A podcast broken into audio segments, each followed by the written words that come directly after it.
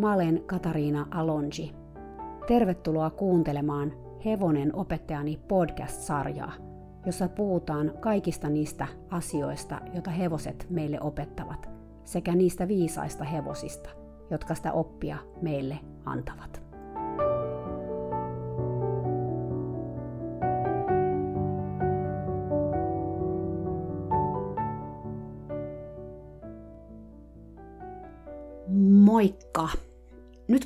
Heti sanoa tähän alkuun, että jos saat herkkä ihminen tai saat alle 16-vuotias lapsi, ei ehkä kannata kuunnella tätä jaksoa. Mä oon laittanut samaan aikaan kaksi jaksoa eetteriin, tämän ja tähän tarinaan liittyvän haastattelun. Tässä tarinassa puhutaan hevosiin kohdistuvasta väkivallasta, ja siinä kerrotaan yksityiskohtia, joita sä et ehkä kestä kuulla, etenköhän jos sä oot visuaalinen ihminen niin kuin mä – ja näet kaiken kuvina sun päässäs. Siinä tapauksessa kannattaa mennä kuuntelemaan se haastattelu tämän jakson sijaan.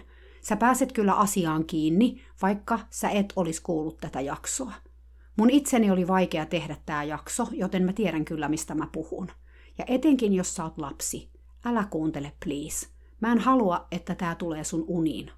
Mä en tietenkään voi kontrolloida, mitä sä teet, mutta mä pyydän, että sä mietit asiaa. Ehkä keskustelet ensin jonkun aikuisen kanssa asiasta.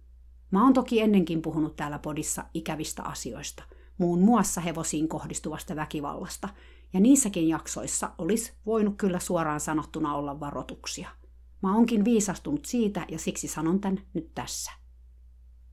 No niin, te ketkä jäitte tätä kuuntelemaan, tiedoksi, että tämä ei ole mun oma tarinani, vaan tämän tarinan kertoja on rohkea nuori nainen, joka halusi puhua kilparatsastuksen pimeästä puolesta.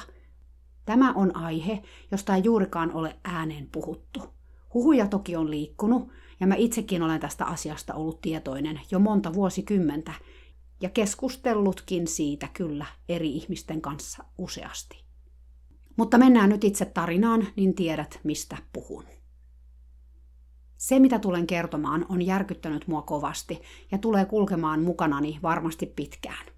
Aluksi mä ajattelin, ettei ole mitään keinoa puhua näistä asioista nimettömänä, mutta sitten mä muistin tämän podcastin. Mä en varmasti ole ainut, kenen mielestä tällaisista asioista tulee puhua ääneen, sillä miten valitettavaa se onkin, tällaista tapahtuu. Ei ehkä suoraan meidän silmien edessä, mutta se ei poista sitä faktaa, etteikö meidän pitäisi olla tästä tietoisia – ja ymmärtää, että tämä ei saa jatkua näin. Tarinasta ollaan sensuroitu tai hieman muutettu tekijöitä, jotka voivat paljastaa henkilöllisyyksiä tai paikan nimen. Mä olen ollut muutaman kerran lomittajana keski-eurooppalaisella tallilla 2-3 viikkoa kerrallaan.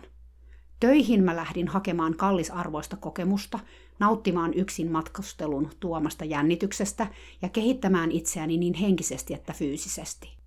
Ensimmäistä kertaa paikan päälle matkatessani mä olin kärsinyt alhaisesta ratsastusmotivaatiosta jo useamman kuukauden, ja mä ajattelin kapeakatseisesti, että jos tämän reissun jälkeen ei motivaatio kasva yhtään, lähtee oma hevoseni ylläpitoon, koska oma jaksaminen ja into ei enää riitä sen kanssa touhuamiseen. Oli uutta ja siistiä päästä ulkomaille ratsastamaan korkean tason kilpahevosia, jollainen omani ei niinkään ollut. Kilpatallin rutiinit olivat todella erilaisia kuin mihin mä olin tottunut. Työpäivät olivat pitkiä, joskus lähemmäs kymmenen tuntia. Mun työtehtäviin kuulu päivittäin hevosten ruokkiminen, kaikki tallityöt sekä hevosten kuntoon laitto ja 1-5 hevosen ratsastus tai juoksutus. Tämä talli ei ole iso, vaan privaatti reilu kymmenen hevosen kotitalli, jossa on nelihenkisen paikallisen perheen omia kilpahevosia, joilla perheen tytär kilpailee Euroopan isoimmissa estekisoissa. Tallissa ei oikeastaan pyöri muita henkilöitä kuin perheen äiti ja tytär.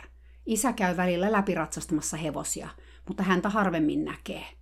Jotain satunnaisia perhetuttuja käy joskus myös kahvittelemassa kallin pihapiirissä – Tallilla sai siis viettää aikaa aika lailla omissa oloissaan, sillä mä olin ainut työntekijä siellä ollessani. Mä asuin yksin tallin päällä olevassa pienessä asunnossa, muu perhe noin vartin ajomatkan päässä. Talli on täynnä monien kymmenien, ellei satojen tuhansien arvoisia kilpahevosia. Jo ensimmäisellä kerralla mä panin merkille, että ne eivät ulkoilleet lukunottamatta pientä karsinan kokoista kumimattoista aitausta – johon niille avattiin ovi suoraan karsinasta. Nämä olivat aika tyypillisiä kyseisessä maassa. Kaikki hevoset olivat kilttejä ja tottelevaisia, mutta kilpahevosille ominaisesti aika reaktiivisia. Monilla hevosista, varsinkin niillä, ketkä olivat pomoni, eli perheen äidin mukaan kaikkien vahvimpia suusta, käytettiin kramaaneja ja eri hevoset vaativat erilaiset kannukset, joita sitten vaihdettiin ratsun mukaan. Kun mä vierailin toista kertaa, mä sainkin jo itse vähän vaikuttaa, että millaisilla varusteilla hevosia ratsastettaisiin. Tai oikeastaan päättää vaan, menenkö kramaaneilla vai ilman. Oli surullista huomata, että sellaiset hevoset, joilla oltiin aina käytetty vaan kramaaneja, eivät ilman niitä osanneet itse hakea tasapainoaan, eivätkä taipua, venyttää eteen alas kohti tuntumaa tai edes liikuttaa kaulaa esimerkiksi käynnin tahdissa, sen takia kun liikettä oltiin aina estetty kramaanien avulla. Hevosten liikutus tapahtui aina poikkeuksetta aamupäivällä ennen päiväheiniä, ja mahdollisesti loput hevoset liikutettiin lounastauon jälkeen ennen iltaheiniä. Hevoset varustettiin ikään kuin liukuhihnalta, niillä käytettiin samoja satuloita ja suitsia, ja mulla oli käytössäni yksi sama satula, jota käytin kaikilla hevosilla, siitä huolimatta, että kaikille se ei edes sopinut. Alkukäynyt kesti vain muutaman kierroksen ajan, jonka jälkeen käsky kävi jo ravaamaan. Ratsastus oli pelkästään niin sanottua flatworkia, eli kaikki askellajit läpi, muutamia ratsastusradan teitä sinne tänne ja paljon laukkaa kevyessä istunnossa. Kerran viikossa hevoset laitettiin kävelykoneeseen tunniksi ja kerran viikossa niillä käytiin maastossa. Hevosten ruokintatapa ja määrä huolestutti heti ensimmäisenä päivänä. Tallissa oli tällöin monta kasvavaa nuorta hevosta. Viisivuotiaita taisi olla neljä tai viisi ja vanhin hevonen oli 15-vuotias opetusmestari. Hevosille jaettiin heinät kolmesti päivässä, aamulla kello 6.30, päivällä kello 11.30 ja illalla kello 16.30.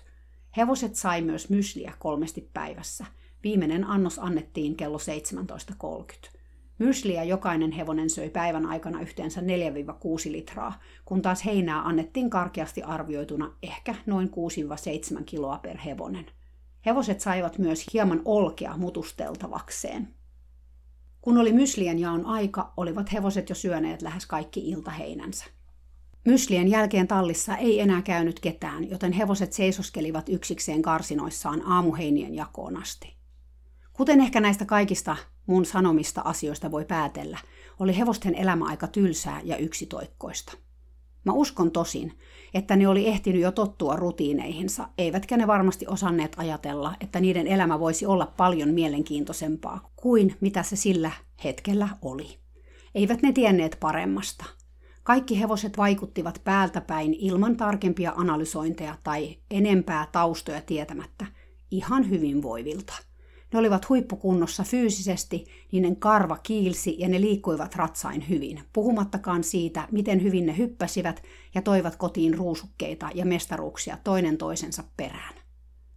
Tähän väliin mä haluan sanoa, että mä olen itse sitä mieltä, että mikäli kyseessä on oman tai hevosen turvallisuuden vaarantava tilanne, on ihan okei käyttää tarvittaessa voimakeinoja ja reagoida tilanteeseen niin, että minimoidaan mahdolliset riskit – kaikki muut tilanteet ja ongelmat on ratkottavissa oikeanlaisella koulutuksella, vaikkakin jotkut voivat vaatia enemmän aikaa ja ymmärrystä kuin toiset, jolloin me herkästi turvaudutaan voimakeinoihin tai jopa isompaan väkivaltaan, kun ei ole tarpeeksi kärsivällisyyttä tai osaaminen loppuu kesken. Tämähän ei ole mikään oikotie onneen menetelmä, vaikka se siltä saattaakin vaikuttaa kyseisessä hetkessä – kun saamme halutun lopputuloksen pelon, kiireen ja pakottamisen kautta. Mä ymmärrän, että nämä ihmiset eivät välttämättä vain yksinkertaisesti tiedä, että jotkut asiat olisi helposti korjattavissa ilman väkivaltaa ja pakottamista. Näissä piireissä tuntuu olevan tyypillistä, että samoja toimintamalleja ja periaatteita noudatetaan vuodesta toiseen. Opit siirtyvät vain sukupolvelta toiselle, eikä uutta tietoa hirveästi pyöri näiden ihmisten keskuudessa.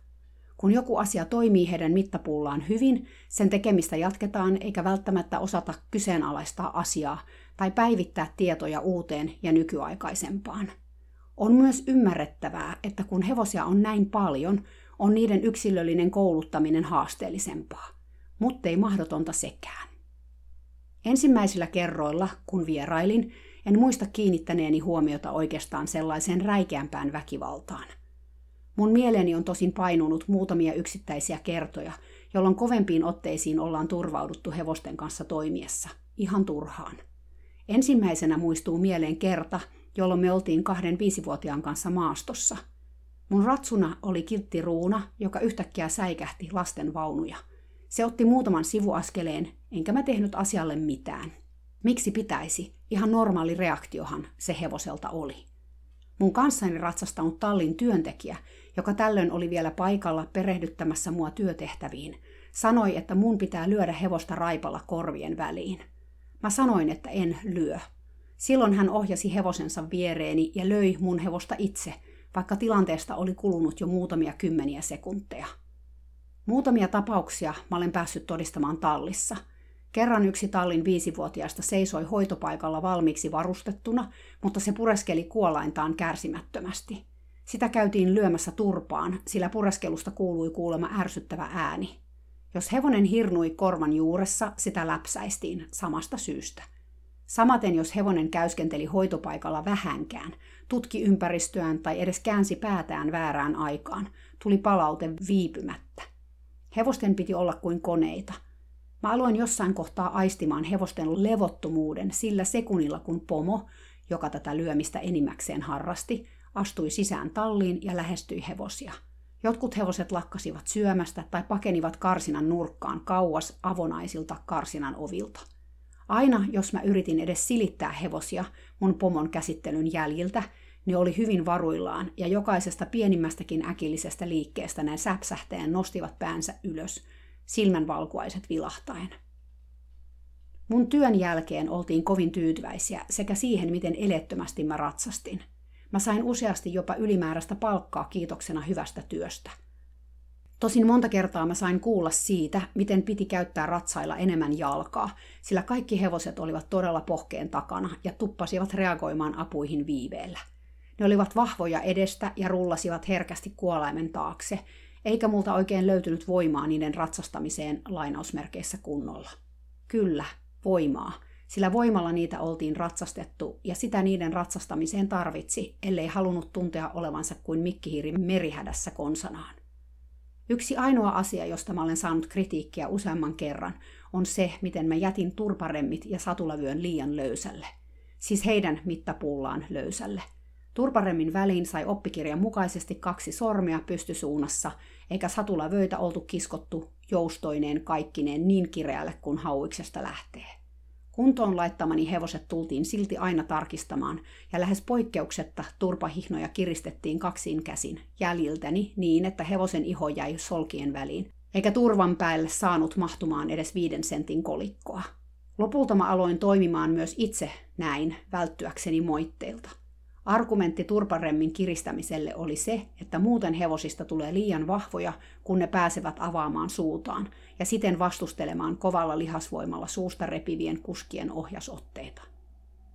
Lähes kaikilla hevosilla oli turpahihnan kohdalla luussa selkeä kuoppa, joka tuskin oli ihan hetkessä tullut.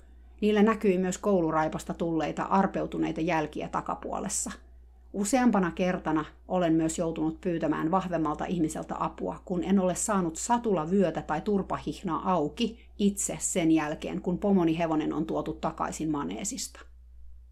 Kisaviikonloppuina, kun perhe oli muualla, olivat loput hevoset vastuullani ja sain toimia tallissa yksin.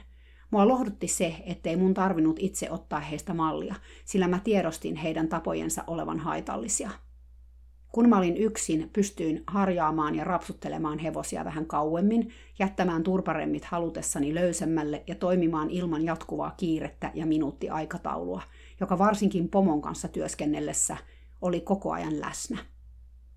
Hevosten ruokintaa tai muita arkirutiineja en tietenkään voinut lähteä sörkkimään, vaan toimin aina maalaisjärjen mukaisesti ja ratsastin aina hevoset huolellisesti läpi.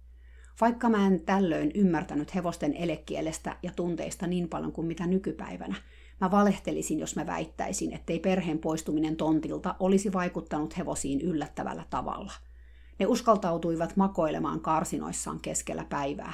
Karsinat olivat vähemmän myllättyjä ja hevoset olivat ylipäätään paljon rauhallisimpia käsitellä ja ratsastaa silloin, kun olin yksin. Pitää tässä kohtaa mainita, että pomon tytär ratsasti itse siististi, enkä montaakaan kertaa nähnyt hänen toimivan väkivaltaisesti. Hän usein kehui hevosia ja muisti kiittää niitä myös ratsastuksen aikana rapsutuksin ja taputuksin. Toisin kuin pomoni, jonka suusta en ole varmastikaan ikinä kuullut mitään positiivista sanottavaa hevosista. Voisi jopa luulla, että kaikkien hevosten nimet olisivat luokkaa kusipää, idiootti ja typerys. Niin usein niitä kuuli sanottavan, tai pikemminkin huudettavan. Kerran viikossa myös perheen isä läpi ratsasti hevoset, mikä oli yllättävän siistin näköistä. Tai ei siistiä, mutta ei ihan katastrofaalistakaan. Mies käytti paljon voimaa käsillään ja jaloillaan ja ratsasti hevoset todella paljon kuolaimen taakse, mutta hän ei käyttänyt apuohjia ollenkaan, ja kerran hän pyysi ottamaan eräältä hevoselta jopa alaturpahihnankin pois ja ratsasti ilman sitä. Hän antoi hevosten kävellä rauhalliset alku- ja loppukäynnit ja taputti niitä vuolaasti onnistuneiden ratsastusten jälkeen, joten siitä plussaa. Seuraavat tapahtumat sijoittuivat viimeisimpään kertaani kyseisessä paikassa. Olin töissä niin, että edeltävän ja tämän kerran välillä oli ehtinyt vierähtää pandemian ja matkustusrajoitusten takia jo melko pitkä aika. Tähän aikavälille oli mahtunut uusia hevosystäviä täällä Suomessa, paljon uuden oppimista sekä joidenkin vanhojen asioiden kyseenalaistamista. Ratsastan edelleen. Tällä hetkellä mulla on käytössäni nuori hevonen, kenen kanssa treenaan kouluratsastusta ja maastoilin silloin tällöin. Töihin lähdin kuitenkin hieman kehnossa kunnossa, kun koronan sairastaminen oli jättänyt keuhkot huonoon kuntoon, ja kovempaa urheilua en ollut voinut tästä syystä harjoittaa pitkään aikaan. Mulla ei siis ollut riittävästi tätä voimaa, jota näiden hevosten ratsastaminen vaati. Ensimmäiset kaksi työpäivää sujuivat kivasti, vanhoja rutiineja ja työskentelutapaa muistellen ja omaa kroppaa vetristellen. Olo oli innostunut ja mut otettiin taas lämpimästi vastaan ja tunsin oloni jälleen kerran tervetulleeksi. Talliin oli ostettu kuusi uutta kilpahevosta ja siellä oli vain enää kolme edellisiltä kerroilta tuttua hevosta. Mä aloin hiljalleen huomata, miten nämä tutut hevoset olivat kaukana siitä, mitä ne olivat viimeksi olleet. Ilmavasti liikkuva hieno ruotsalainen tamma hädintuskin omasi enää ravin liitovaihetta. Tallin herkkäsieluisin tamma oli täysin sulkeutunut, apaattinen eikä uskaltanut mitenkään näyttää mielipiteitään ja kaikkein persoonallisin rapsutuksia ja muita hellyyden osoituksia rakastunut ruuna alkoi nykyään näykkimään ilmaa raivokkaasti ja korvat niskaa vasten painettuna, heti kun sen mahaa ja kylkiä koskettiin millään tapaa, jopa kun sitä siliteltiin. Mä kysyin kerran ruunaa kuntoon laittaessani varovaisesti, että onkohan tällä mahassa kaikki kunnossa, kun se noin paljon inhoaa siihen koskemista. Siihen vastaukseksi sain, että se on ollut aina tuollainen. Katso, nyt se on jo ihan normaali, kun lähdit sen luota pois. Hevosilla oli valtavan isot pakoreaktiot, ja niitä tuli todella pienistä asioista, sellaisistakin, mitkä kokeneille kilpahevoselle ehkä jo pitäisi olla ihan helppo nakki sietää, ilman että pakka hajoaa totaalisesti. Reaktiot olivat täysin arvaamattomia ja se teki ratsastuksesta haasteellista, ainakin omalta osaltani. Vaikka mulle ei suoraan sitä sanottukaan, mä koin, että mun ratsastustapani ei enää toiminut täysin hevosten kanssa, sillä mä en halunnut kiskoa niitä liian lyhyelle kaulalle ja potkia tarpeettomasti kannuksilla samaan aikaan, virittäen näin hevosia vieläkin räjähtävämmiksi ja aiheuttaen hämmennystä epäloogisin avuin. Mä en myöskään lähtenyt rankaisemaan niitä niiden pakoreaktioista toisin kuin muut tekivät. Tallin neljä viisivuotiaista hevosta olivat kaikki hyvin erilaisia keskenään, mutta kaikilta selkeästi puuttui tasapainoa ja voimaa. Eikä mikään ihme, olivathan ne vasta viisi. Niitäkin olisi pitänyt kuulemma ratsastaa lyhyen pakettiin heti alusta alkaen, vaatia pieniä voltteja kaikissa askellajeissa ja pyrkiä samanlaiseen työskentelyyn kuin mitä vanhempien valmiimpien hevosten kanssa – Kaksi näistä viisivuotiaista olivat ainakin omaan silmääni sellaisia, että niiden oli fyysisesti hyvin vaikeaa, ellei jopa mahdotonta kulkea lyhyessä muodossa pitkien runkojensa vuoksi. Toinen näistä oli kaiken lisäksi hurjan takakorkea. Pomoni ratsasti näitä nuoria hevosia juuri tällä mainitsemallani tavalla ja tuntui, että hän oikein tahallaan yllytti hevosia reagoimaan isosti. Hän paineisti hevosia sillä tavalla, etteivät ne enää lopulta ymmärtäneet, mihin niiden piti mennä tai mitä tehdä – Siispä ne usein reagoivat ylöspäin, ja siitähän niitä totta kai rankaistiin paineistamalla lisää, kirosanojen vain kaikuessa maneesissa. Ratsastukset näyttivät aina pitkältä valtataistelulta. Voima vastaan voima. Hevoset sinkoilivat joka ilman suuntaan ja yrittivät päästä tilanteesta pois, mutta taistelun voitti näissä tapauksissa aina ihminen, kumma kyllä. Hevoset nöyrtyivät kohtalonsa ja alkoivat kuin taikaiskusta näennäisesti toimimaan, eli eivät olleet enää alkuun verrattuna yhtä kusipäitä, kuten pomotilannetta aina kuvaili. Hevoset kuulemma aina vaan keksivät jotain pelättävää ja tekivät tämän kaiken tahallaan ärsyttääkseen meitä ihmisiä ja jotta pääsisivät pois töistä. Miksiköhän ne halusivat niin kovin pois töistä? Olivatko ihmiset koskaan miettineet sitä? Yksi hevosista pelkäsi hoitopaikalle tulemista ja se jouduttiin aina jonkun kättä pidemmän kanssa lainausmerkeissä auttamaan sinne.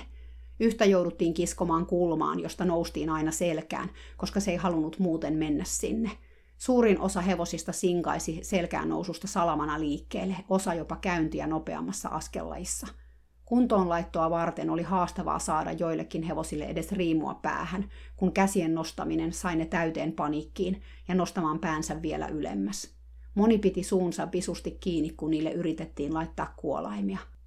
Kun ratsastimme maneesissa, ne yrittivät hidastella suoraan tallin johtavan oven kohdalla tai kääntyä sitä kohti jokaisessa mahdollisessa tilanteessa. Näille hevosille suurin palkinto oli se, että ihminen poistui näköpiiristä. Kolmantena työpäivänäni olimme pomon ja hänen tyttärensä kanssa heti aamusta lähtemässä hevosten kanssa maastoon. Mun alla oli viisivuotias noin 175 senttimetriä korkea hevonen, jolla mä olin ratsastanut ensimmäistä kertaa ensimmäisenä työpäivänä – mutta josta kerrottiin pelkästään, että se saattaa pukitella raviin siirtyessä, eikä sillä missään nimessä saa käyttää takajaloissa suojia. Kyseinen tamma ei kyennyt nostamaan takajalkojaan kavioiden putsaamista varten, ja jos vihdoin jalan sai ilmaan, se alkoi tärisemään kauttaaltaan, yritti potkaista ja lähteä pois paikalta. Meidän maastolenkki alkoi. Pomolla oli alla kahdeksanvuotias Ruuna ja tyttärellä kuusivuotias Ori. Hän oli varautunut maastoon paukkuliivillä ja naurskeli jo tallissa, miten tästä voisi tulla mielenkiintoista. Mainittakoon, että mä itse en ole super itsevarma maastoilija, varsinkaan tuntemattomien hevosten kanssa. Mua siis jännitti aika lailla, kun mun hevonen oli jo selkään nousun jälkeen kahdella jalalla ja kävi kovilla kierroksilla, ennen kuin me oltiin edes ehditty poistumaan pihasta. Maastopolut oli yleisiä lenkkipolkuja peltojen välissä ja pienen joen vierustalla kulkien – mutta siellä saa kyllä ratsastaa, kunhan ohittaa vastaan tulijat käynnissä. Kello oli sen verran, että ihmisiä alkoi ilmaantua kävelyille koirineen ja maanviljelijät tekivät töitään pelloilla ja omenatarhoilla. Talojen pihoilla oli ihmisiä, jotka saattoivat yhtäkkiä kävellä kulman takaa ja vastaan tuli muutama traktorikin ja muita hevosia. Me ei taidettu saada koko reissumme aikana muutamaa minuuttia pidempää pätkää, jolloin kaikki hevoset olivat rauhallisena käynnissä tai kaikki neljä jalkaa maassa. Joka kerta kun pomon hevonen säikähti, sille huudettiin ja reaktioita lietsottiin taas vähän lisää, lyömällä hevosta päähän gramaanien ja ohjien perillä. Tilannehän ei tästä missään kohtaa rauhoittunut, vaan tämä useamman kerran myös villitsi meidän muiden hevoset, ja me päädyttiinkin milloin mihinkin pellolle loikkimaan, sillä oikeastaan kellään ei ollut mitään kontrollia tilanteessa. Mua suoraan sanottuna pelotti. Mitä jos joku tippuisi ja yksi hevosista pääsisi irti? Viimeinen niitti oli ehdottomasti se, kun kaikki hevoset yhtä aikaa säikähtivät pellolla olevaa maanviljelijää, joka kantoi aidan tolppia. Pomon hevonen yritti keulia, mutta piukalla olevat gramaanit estivät sen, että se pääsisi täysin pystyyn. Se kuitenkin sai voimaa jostain sen verran, että nosti päänsä äkisti niin ylös, että se osui päällään pomoa naamaan. Hänen huulensa ja poskensa aukesi kovan iskun seurauksena ja alkoivat vuotaa hieman verta – Pomon huudot raikasivat varmasti lähimmässä kaupungissa asti, kun hevonen sai kuulla kunniansa, olevansa kusipää ja idiootti taas kerran. Mä yritin vain itse hengitellä hevoseni selässä ja keskittyä siihen, että olisin mahdollisimman rento, toivoen, että se rentouttaisi hevostani edes hieman. Tallin päästyämme hevonen jätettiin hikisenä karsinaan ja sille raivottiin vielä kerran. Se ei kuulemma ansainnut huolenpitoa tämän jälkeen. Seuraavana päivänä me oltiin mun pomon kanssa tallissa kahdestaan, kun hän haki saman ruunan pesupaikalle. Mä olin sillä aikaa ratsastamassa toista hevosta, ja kun mä lopettelin mun ratsastusta, mä kurkkasin maneesin ja tallin ovessa olevasta ikkunasta ja huomasin, että mun pomon hevonen oli päässyt toiselta puolelta irti, lähtenyt kävelemään eteenpäin ja kääntynyt sen verran, mitä toinen naru antoi periksi. Sen päässä oleva aivan liian iso riimu oli lähestulkoon liukunut sen turvan yli, ja tilanne näytti siltä, että kohta ei käy hyvin. Mä laskeuduin alas mun oman hevoseni selästä ja huikkasin ovesta mun pomolle, että hän tulisi katsomaan tilanteen. En itse voinut tehdä asialle mitään, sillä mun hevonen oli sellainen, joka ei oikein pitänyt muista. Pomo marssi satulahuoneesta kiroillen, ja kun hänen hevosensa huomasi hänet, se meni silmin nähden paniikkiin ja riuhtaisi itsensä kokonaan irti, juosten muutaman metrin päähän toisen hevosen karsinan ovelle. Pomo meni sen luokse, nappasi lähimmän vapaan riimunnarun ja hakkasi hevosta sillä ryntäisiin niin kovaa, mitä kädestä lähti. Hevonen peruutti takaisin pesupaikalle niin lujaa, että sen jalat eivät meinanneet pysyä vauhdissa mukana – se kiinnitettiin kahdelta puolelta taas kiinni, jonka jälkeen pomo potki sitä jalkoihin, löi nyrkillä turpaan ja huusi vähän lisää. Odoteltuani koko tämän ajan ovi aukossa, mä toin oman hevoseni sisälle ja seurasin hiljaa vieressä, mitä tulee tapahtumaan. Pomo haki sateluhuoneesta kramaanit, pitkät kannukset sekä suitset, jossa oli paksu pessoa kuolain. Mä tiesin, että se, mitä seuraavaksi tulisin näkemään, olisi jotain aivan kamalaa.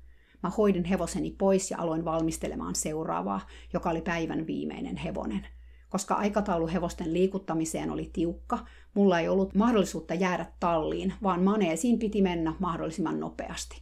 Pomon mentyä edeltä maneesiin mä kuulin, että samalla sekunnilla hänen päästyään selkään oli hevonen jo laukassa. Talliin asti kantautui kova huuto ja kolina, jonka syntyperää en sokkona osannut arvata. Maneesiin mennessäni oli näky sanoin kuvailemattoman hirveä. Pomoni istui hevosensa selässä ilman kypärää, hauis pullottaen ja pitkillä tekokynsillä koristellut kädet lähes kainaloissa asti, jotta suusta vetämiseen saisi vielä enemmän voimaa. Ruunikko, pieni hevonen, vahtosi hiestä jo tässä kohtaa ja sen pää oltiin vedetty kramaaneilla ryntäisiin. Se näytti suoraan sanoen hirveämmältä kuin mikään rollkyr-kuva, jonka mä olen nähnyt. Mä en hirveän montaa kertaa edes nähnyt tyhjää tilaa hevosen alaleuan ja ryntäiden välissä, niin visusti sen päätä pidettiin siellä. Hevosta laukkuutettiin pienellä ympyrällä ja sitä potkittiin, kiskottiin ja sille huudettiin. Se yritti hyppiä pystyyn ja rynnätä pois paikalta, mutta se ei johtanut kuin pahempaan repimiseen ja potkimiseen. Pomoni ohjasi sen seinän viereen ja yritti kääntää sen pään seinää kohti. Hevonen ei tiennyt mihin mennä, joten se liikkui pienin laukka-askeleen edestakaisin pääseinään kohdistettuna, mutta ei pystynyt pysähtymään, vaikka se oli ehkä pomon tarkoitus tässä. En tiedä, tässä ei ollut ulkopuolisen silmin mitään päätä eikä häntää.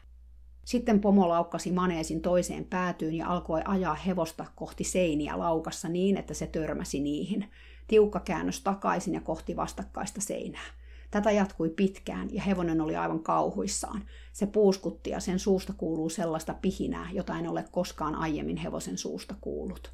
Varmaankin siksi, että se ei sen pään ja kaulan asennon takia sekä tiukalle vedetyt turvaremmin vuoksi saanut henkeä. Onneksi hevonen, jonka selässä olin, oli rauhallisempaa sorttia, eikä se kauheasti piitanut siitä, että lajitoveri kävi noin kierroksilla. Se oli kuitenkin selkeästi hermostunut, sillä maneesissa leijaili erittäin aggressiivinen tunnelma. Eikä sekään varmasti helpottanut asiaa, että mä pidättelin parhaani mukaan kyyneleitä sen selässä. Vaikka mä yritin olla katsomatta, mä kuulin silti kaiken, ja se oli jo tarpeeksi kamalaa. Tätä ratsastusta jatkui reilu 40 minuuttia. Tämän jälkeen mä jouduin hoitamaan päivätallin loppuun ja esittämään, kuin mitään ei olisi tapahtunut. Näin toimi pomokin, tosin se ei varmaankaan ollut esittämistä. Hän ei sanonut tapahtuneesta mitään, eikä osoittanut millään tavalla häpeävänsä tätä, mitä hän juuri oli tehnyt. Vaikutti pikemminkin siltä, että hän olisi ylpeä siitä, että sai hevosen lopulta alistumaan. Kun mä pääsin mun ruokatauolle, oli ruokahalu tiessään. Mua ahdisti fyysisesti ja henkisesti niin paljon, ja tuntui, että mä olin pienessä sokissakin, että mä kyennyt kunnolla edes puhumaan itkultani. Onneksi jo yhden kotisuomeen soitetun puhelun jälkeen olo oli jo parempi, kun mä sain tapahtumaa purettua. Loppupäivän mä toimin lähestulkoon autopilotilla, eikä työntekoon löytynyt tarvittavaa puhtia. Ahdisti ajatus, että tämä oli vasta neljäs työpäivä ja monta olisi vielä edessä. Seuraavana päivänä me ratsastettiin taas yhdessä. Mä yritin viimeiseen asti välttää maneesiin menoa pomon kanssa samaan aikaan, mutta vaihtoehtoja ei ollut. Hänen päivän ensimmäinen ratsunsa oli äärettömän herttainen ori, jolla mä olin ensimmäisenä työpäivänä niin ratsastanut ilman mitään ongelmaa. Säikähtisi muutaman kerran, mutta noin niin kuin yleisesti ottaen se oli ehkä tallin seesteisin hevonen. Kuitenkin, mitä enemmän sen kanssa aikaa vietin, sitä enemmän aloin tajuamaan, että se oli saanut kokea väkivaltaa varmasti tallin hevosista eniten. Kun sen karsinaan meni millä asialla tahansa, esimerkiksi talikon, riimun tai loimen kanssa, se juoksi ihmistä karkuun paniikki silmissään, ja sen joka ikinen lihas jähmettyi, kun se joutui minkäänlaiseen kontaktiin ihmisen kanssa – se ei myöskään koskenutkaan heininsä silloin, kun ihminen oli tallissa, vaan se seisoi ulkona padokissaan tai seisoi padokin suljettujen ovien edessä iltaheinien aikaan. Kun mun pomo hyppäsi sen selkään, kaikki sujui hyvin. Pomo kuitenkin otti ohjat siihen käteen, missä hänellä ei ollut paksua esteraippaa, jonka jälkeen hän löi hevosta tällä raipalla isossa kaaressa takapuoleen. Allani oleva hevonen säikähti siitä aiheutunutta kovaa ääntä ja niin mäkin. Mä näin koko tilanteen paljain silmin, mutta silti mä esitin, etten nähnyt ja kysyin, what did he do? Mitä se teki? Mä halusin kuulla, että mikä oli oikeuttanut pomon toimimaan tällä tavalla hänen omasta mielestään. Pomo pyöräytti silmiään ja murahti. Nothing, he's just an asshole. Ei mitään, se on vain kusipää. Piti hetki ihan hengitellä ja kerätä itseään, etten olisi sanonut mitään vastaan. Aika pian tämän jälkeen orja alettiin ratsastamaan pieneen pakettiin ja se alkoi saman tien pyrkiä takajaloilleen, kun yritti paeta kovaa painetta. Siitä pomoni yllytti sen laukkaan ja jatkoi samaa paineistamista kymmenen minuutin ajan, jonka jälkeen hevonen näennäisesti rauhoittui. Jokainen meistä varmaan voi päätellä, että se hevonen oli kaukana rauhallisesta, vaikka se siltä päälle päin näyttikin. Ratsastuksen jälkeen, kun mä hoidin hevosemme pois, oli Orin iho hinkkautunut auki turpahihnan alta. Seuraavaksi pomoni ratsasti tallin pitkärunkoisimman viisivuotiaan ruunan. Mä laitoin sen hänelle kuntoon ja välttyäkseni moitteilta kiristin turpahihnan omaan mittapuuni nähden liian kireälle ja toivoin parasta. Pomo lähti ratsastamaan ja itse jäin hoitamaan loppuja tallihommia ennen päivän lounastaukoa. Meni ehkä viisi minuuttia, kun mun pomoni kutsui. Hän pyysi mua kiristämään turpahihnaa vielä lisää, sillä hevonen oli aivan liian vahva. Kuten sanoin, oli turpahihna jo aivan liian kireällä, joten yritin esittää, ettei se menisi enää tiukemmalle. Pomo hyppäsi alas hevosen selästä ja kiristi itse hampaat irvessä ylempää hihnaa yhdellä ja alaturpahihnaa kahdella. Sen jälkeen hän jatkoi ratsastusta. Meni toiset viisi minuuttia, kun hän kutsui taas. Piti tuoda gramaanit. He's too strong and too long. Se on liian vahva ja liian pitkä. Siitä alkoi taas puolen tunnin valtataistelu, jossa pitkää kasvuvaiheessa olevaa kaulaa yritettiin väkisin saada kaartumaan kuin joutsenella. Hevonen yritti useamman kerran tiputtaa laukasta raville, koska se ei vaan yksinkertaisesti jaksanut enää, eikä sillä ollut riittävästi voimaa. Lounaan jälkeen pomo pudotti pommin ja sanoi, että mun pitäisi ratsastaa tällä hevosella, jonka hän pieksi eilen. Pala nousi kurkkuun, mutta mä tein työtä käskettyä. Kyseinen hevonen pelkäs mua niin paljon, että kesti hetki saada se karsinasta kiinni ja vietyä hoitopaikalle. Se, mikä yllätti eniten, oli se, miten ongelmaton se kuitenkin oli ratsastaa, eikä se yrittänytkään mitään äkkiliikkeitä. Aika äkkiä tajusin kuitenkin perimmäisen syyn sille, miksi se oli nyt niin quiet, hiljainen, kuten pomo kuvailista englanniksi. Luultavasti se pelkäsi kuollakseen, että se saa multa samanlaisen kohtelun kuin mitä se sai eilen, että se koki helpommaksi vaihtoehdoksi olla reagoimatta enää yhtään mihinkään.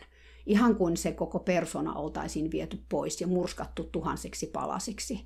Pomo sai tästä tietty itselleen vielä isomman vahvistuksen sille, että hänen tapansa toimivat, kun nythän hevonen ei hänen jäljiltään ollut enää yhtään kusipää.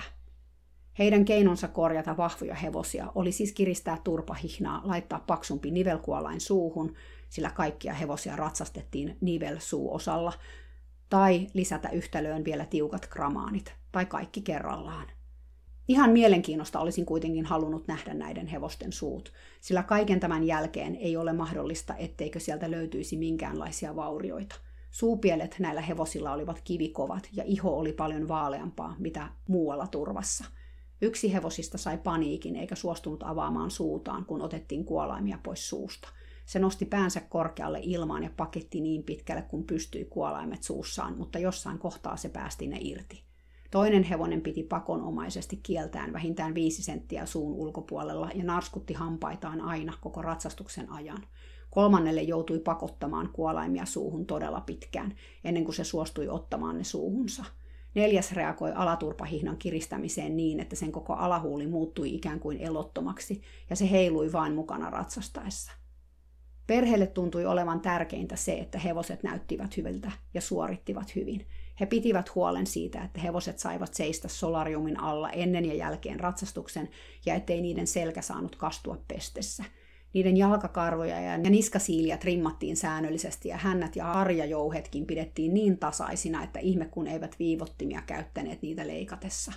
Ratsastamaan ei saanut mennä, mikäli harjassa tai hännässä oli kuiviketta, ja ratsastuksen jälkeen hevosille piti aina laittaa kaviorasvaa. Kaviot piti puhdistaa aina, kun poistuttiin karsinasta tai tultiin maneesista talliin. Kaikki käyttämämme nahkavarusteet putsattiin päivittäin ja suitset niputettiin siistiisti satulahuoneeseen – Muutamia hevosia hoidettiin kerran viikossa myös kalliilla Equitron hierontalaitteella. Koko tallista en löytänyt yhtäkään sadelloimea, sillä sateella hevoset pidettiin visusti sisätiloissa. Mitä jos hevosten henkiseenkin hyvinvointiin oltaisiin nähty yhtä paljon vaivaa? En halua kuulostaa siltä, että vähättelisin näitä edellä mainitsemiani tekijöitä, mutta kun asioita laitetaan perspektiiviin, vaikuttaa esimerkiksi ne kuivikkeet hännän seassa suorituskykyyn vähän vähemmän kuin se, että hevonen joutuu tappelemaan esimerkiksi liian kireästä turparemmista johtuvaa kipua ja painetta vastaan päivittäin. Kaikesta tästä huolimatta, mitä olen teille kertonut, nämä hevoset tuovat kotiin mestaruuksia ja kansainvälisten arvokisojen voittoja toinen toisensa perään. Monesti sanotaan, että huonosti voivat hevoset eivät suorita, mutta kyllä ne vaan hemmetti vieköön suorittavat. Hevosen suorituskyky ei ole hyvinvoinnin mittari. Mutta miten hyvin ne suorittaisivat sitten, jos perhe muuttaisi toimintatapojaan edes hieman kohti nykyaikaa? Näille ihmisille hevoset olivat suoritusvälineitä ja tapa tehdä rahaa ja menestystä. Eikä heitä voi siitä syyttää. Kilpamaailma osaa olla julma, ja jos siellä ei pärjää, voi olo olla erittäin musertunut ja on otettava käyttöön plan B ja C. Satuin tiedustelemaan, miksi tallilla aiemmin olleista hevosista oltiin luovuttu. Yksi oltiin myyty suoraan kisapaikalta niin, että se ei enää koskaan palannut kisoista kotiin. Yksi oli lakanut hyppäämästä kavaletteja isompia esteitä, joten se oltiin myyty. Kyseinen hevonen haukuttiin tämän keskustelun aikana aivan pienimpään maan rakoon, kuinka idiootti se oli ja kuinka siinä ei ollut kuulemma mitään vikaa, mutta se vaan päätti, ettei enää hyppää eikä halua liikkua. Yhdellä oli niin paha nivelrikkoa selässä ja jaloissa jo nuorena, että se myytiin puolivahingossa sellaiseen kotiin, jossa sillä tästä huolimatta hypätään ja kilpaillaan.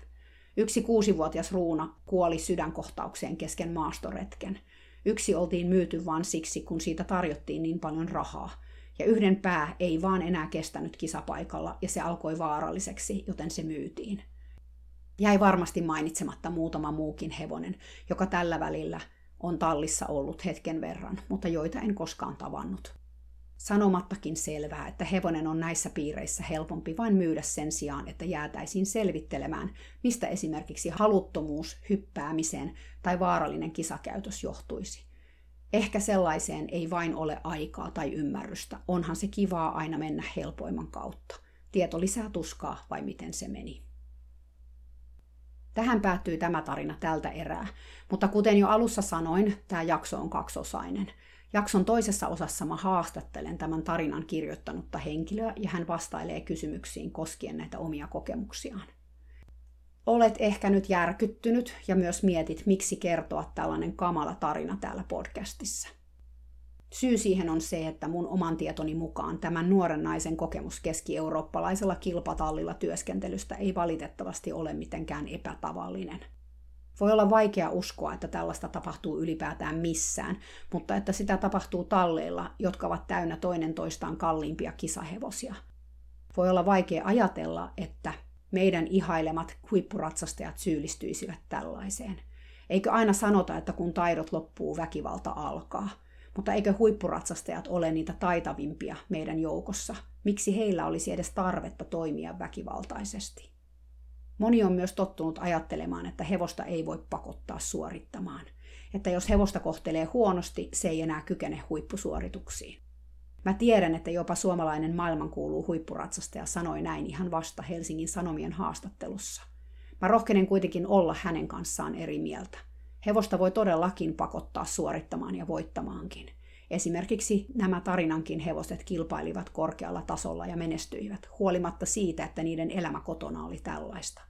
Eli ne hevoset, joita sä näet kansainvälisissä kisoissa hyppäämässä tai menemässä koulua tai tekemässä mitä ne nyt sitten tekevätkään, vaikka ne kuinka näyttäisivät kiiltäviltä ja hyvinvoivilta, ne voivat kantaa tällaista traumaa harteillaan. Suoritusten perusteella ei voi arvioida, ovatko hevoset onnellisia tai hyvinvoivia, onko niillä kaikki elämässä hyvin. Mä tiedän, tämä voi olla sietämätön ajatus, ja ehkä jopa jonkun kupla puhkeaa tällaisista ajatuksista. Mä en ole siitä kuitenkaan pahoillani, sillä on tärkeää tuoda tämäkin asia päivän valoon. Nyt tähän väliin disclaimeri. Mä en missään tapauksessa sano, että tätä tapahtuu kaikilla kilpatalleilla. Kilparatsastusta voi harrastaa myös ilman väkivaltaa. Mutta mä tiedän myös sen, että tämän podcastin tarina ei ole yksittäistapaus. Mä olen kuullut näistä tapauksista Puskaradion kautta aikaisemminkin. Kerran, muutama vuosi sitten, mä olen jopa nähnyt kuvia hevosesta, joka oli piesty niin pahasti, että sillä oli raipanjäljet selässä seuraavana päivänä, koska iho oli ihan rakkuloilla. Hevoselle oli laitettu loimi näitä jälkiä peittämään ja piilottamaan, mutta rohkea suomalainen työntekijä oli ottanut kuvia hevosesta siitä huolimatta. Hän ei kuitenkaan uskaltanut tehdä asiasta julkista, koska pelkäsi ihan tosissaan, ettei saisi enää töitä hevosalalta, jos avaisi suunsa. Silloinkin kyseessä kansainvälisen kilparatsastajan hevonen. No, mitä hyötyä on puhua tästä asiasta? Tuskin tämä podcast-jakso saa mitään suuria muutoksia aikaiseksi. Tapahtuuhan nämä tämänkin tarinan asiat Keski-Euroopassa ihan toisessa maassa. Ihan kädetön olo tuleekin itselle tietää, että tällaista tapahtuu ja sille ei voi tehdä mitään. Mä ajattelen kuitenkin niin, että jos asioista ei puhuta, jos niitä ei tuoda näkyväksi, silloin niihin ei ainakaan voi vaikuttaa mitenkään. Asioiden tuominen näkyväksi on se ensimmäinen askel kohti parempaa tulevaisuutta. Siksi tämä jakso. Siksi mä valitsin kertoa tämän kamalan tarinan ja haastatella tarinan kertojaa, koska mä koen, että vaikka tällaista tapahtuisi vain harvojen kilparatsastajien talleissa, yksikin talli on ehdottomasti liikaa. Mä haluan myös pohtia, miksi tällaista tapahtuu. Kuka ihminen tekee tällaista ja miksi? Miten me voidaan edistää hevosalaa niin, ettei tällaista tapahtuisi? Miten voidaan auttaa niitä ihmisiä, jotka joutuu tällaista näkemään ja kokemaan, mutta myös niitä, jotka sitä tekevät? Koska kun ihmisen elämä on tällaista väkivaltatekoa, hänelläkin täytyy olla kasvun varaa ja tarvetta. Jos sä kiinnostuit aiheesta, käy kuuntelemassa toinen osa, jossa mä pohdin vastauksia näihin kysymyksiin. Lisäksi mä haastattelen tarinan kertojaa. Hänen kanssaan me pohditaan myös näitä asioita yhdessä. Kuulet samalla myös lisää tästä kokemuksesta ja miten se vaikutti tämän fiksun nuoren naisen elämään. Moikka!